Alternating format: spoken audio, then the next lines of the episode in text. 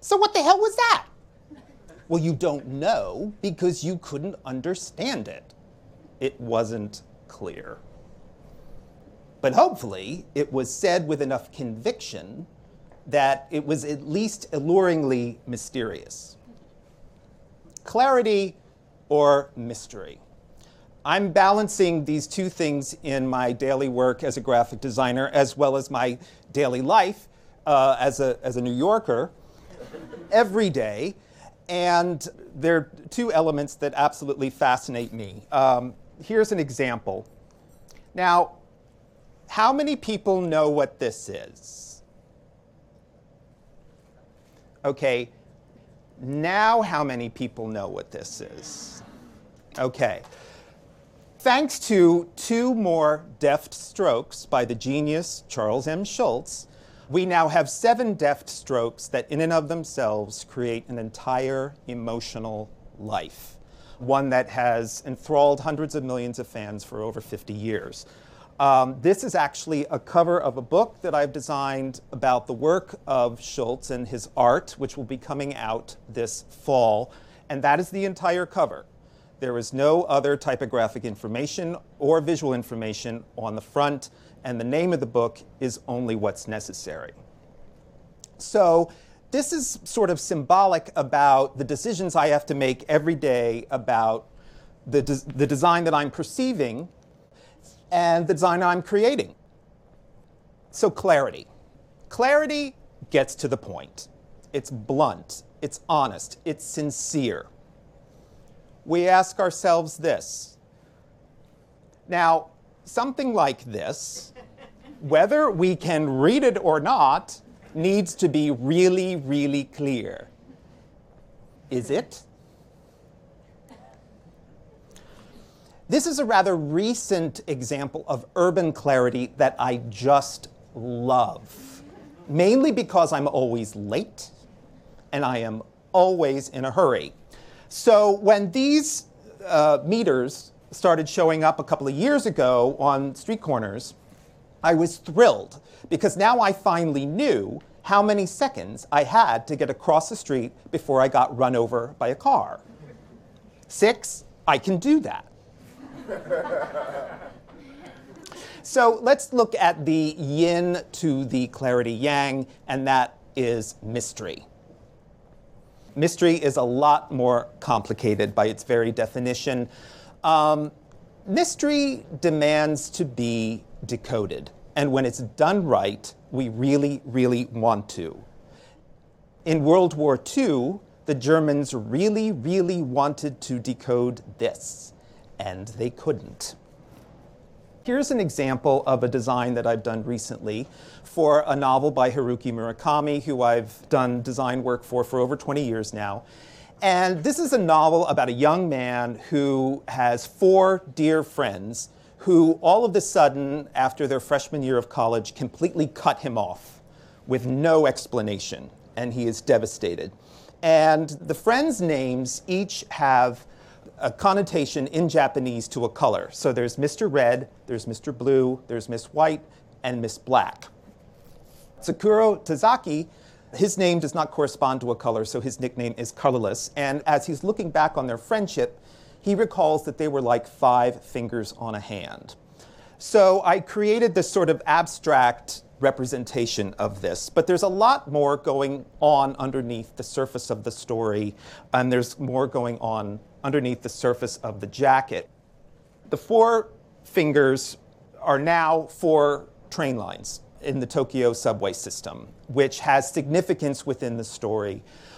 And then you have the colorless subway line intersecting with each of the other colors, which basically he does later on in the story. He catches up with each of these people to find out why they treated him the way they did.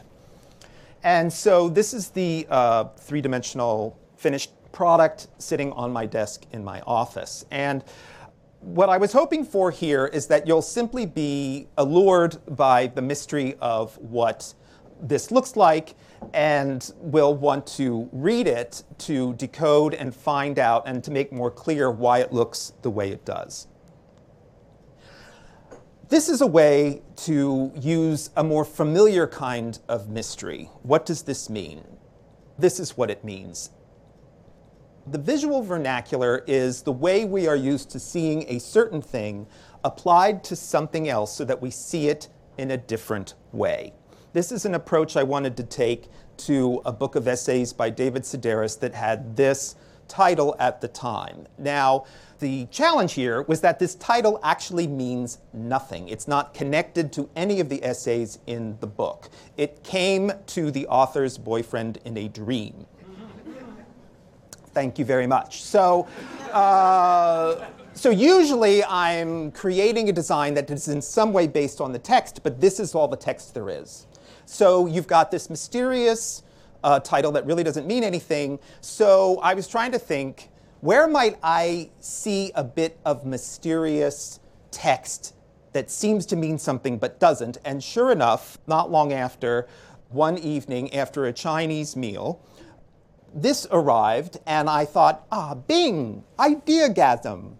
Um, I've always loved the hilariously mysterious tropes of fortune cookies that seem to mean something extremely deep, but when you think about them, if you think about them, they really don't. This says hardly anyone knows how much is gained by ignoring the future.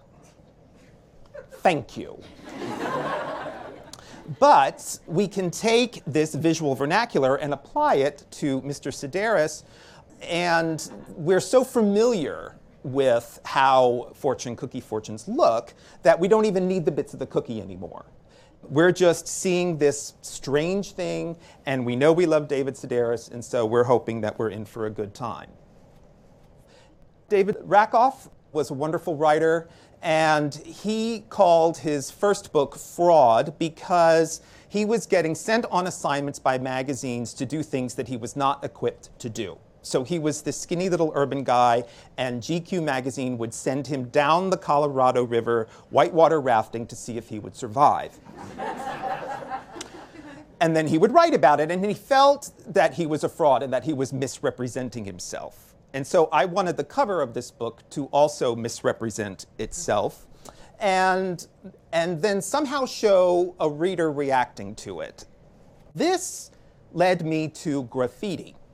I'm fascinated by graffiti. I think anybody who lives in an urban environment encounters graffiti all the time, and there's all different sorts of it. This is a picture I took on the Lower East Side of just a transformer box on the sidewalk, and it's been tagged like crazy. Now, whether you look at this and think, oh, that's a charming urban affectation, or you look at it and say that's illegal uh, abuse of property, the one thing I think we could all agree on is that you cannot read it.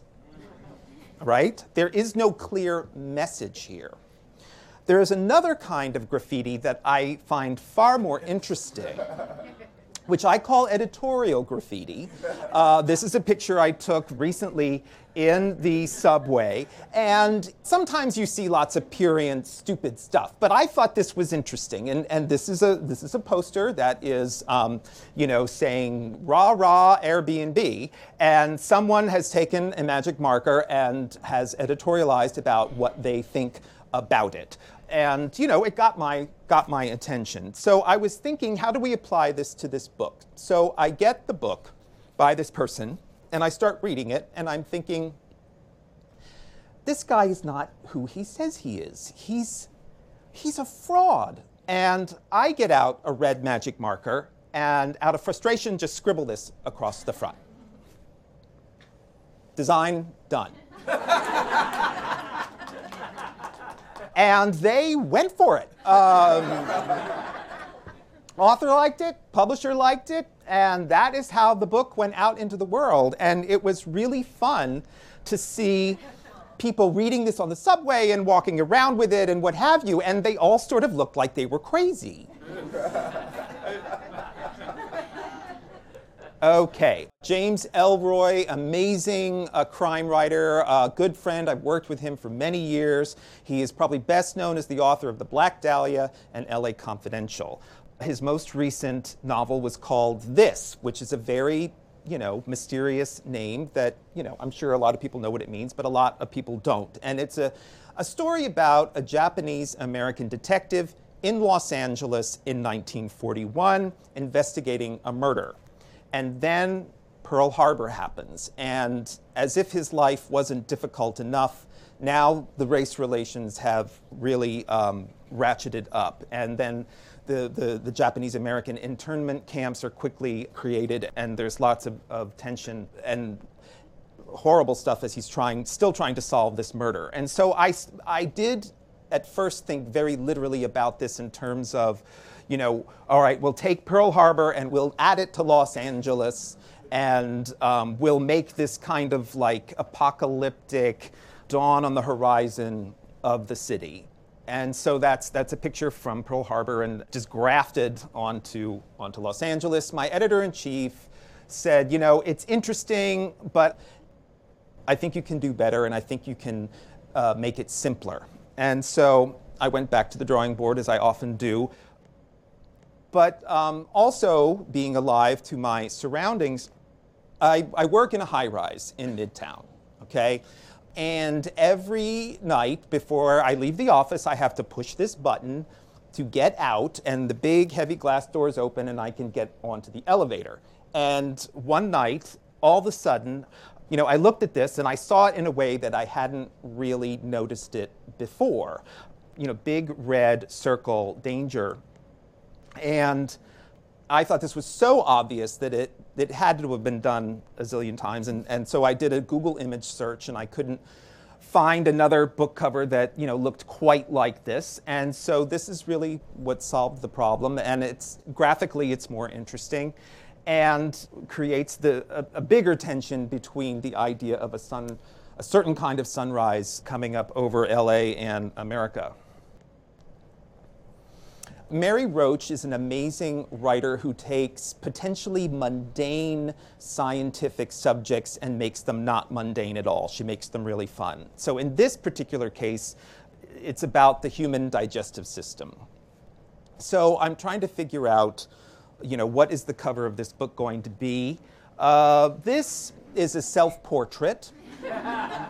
Every morning, I look at myself in the uh, medicine cabinet uh, mirror to see if my tongue is black. And if it's not, I'm good to go.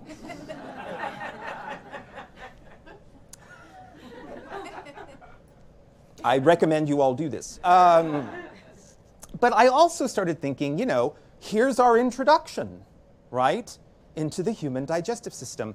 Uh, but I think what we can all agree on is that actual photographs of human mouths, at least based on this, are um, off putting. so for the cover, then, I had this illustration done, which is literally more palatable and reminds us that it's best to approach the digestive system from this end. I don't even have to complete the sentence. All right. What happens when clarity and mystery get mixed up? And we see this all the time. This is what I call unuseful mystery. I go down into the subway, take the subway a lot, and this piece of paper is taped to a girder, right? And I, now I'm thinking, uh-oh.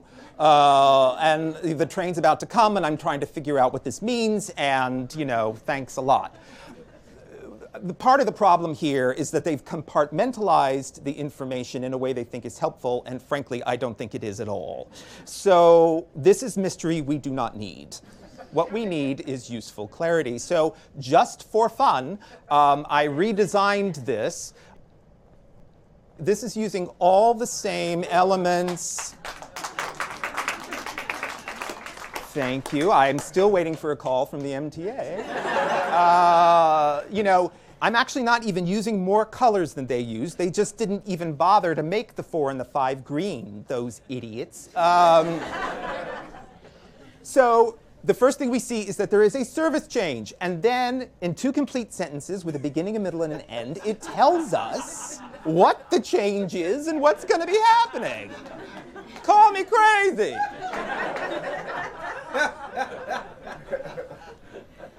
All right. Now, here is a piece of mystery that I love packaging. This redesign of the Diet Coke can by Turner Duckworth is, to me, just a truly a piece of art. It's a work of art. It's beautiful. But what part of what makes it so enheartening to me as a designer is that he's taken the visual vernacular of Diet Coke, the, the typefaces, the colors, the, the silver background, and he's reduced them to their most essential parts. So it's like going back to the Charlie Brown face. It's like, how can you give them just enough information so they know what it is, but giving them the credit for the knowledge that they already have about this thing? It looks great. And you, you know, you, you would go into a delicatessen and all of a sudden see that on, on the shelf, and it, it's wonderful. Um, all right, which makes the next thing all the more disheartening, at least to me. So, okay, again, going back down into the subway, uh, after this came out, um, these are pictures that I took. Times Square subway station, Coca Cola has bought out the entire thing for advertising, okay? And maybe some of you know where this is going.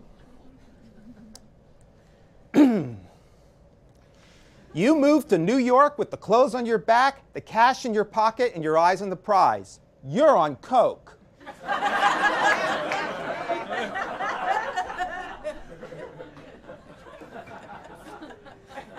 You moved to New York with an MBA, one clean suit, and an extremely firm handshake. You're on Coke. These are real. Not even the support beams were spared, except they switched into Yoda mode. Coke.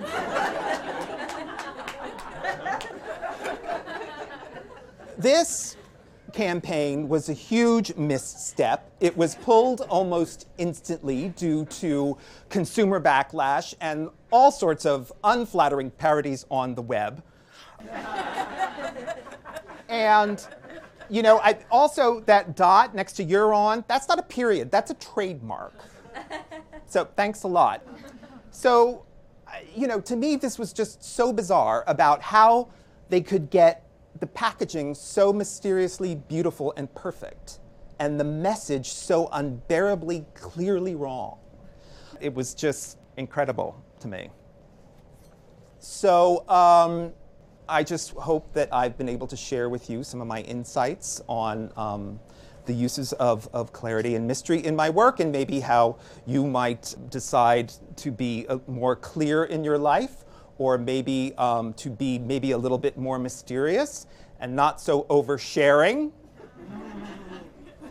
Um, and if there's just one thing that I leave you with uh, from this talk, I hope it's this. Blah, blah, blah, blah, blah. blah, blah, blah, blah. Blah, blah, blah, blah, blah. Blah, blah, blah. Blah, blah.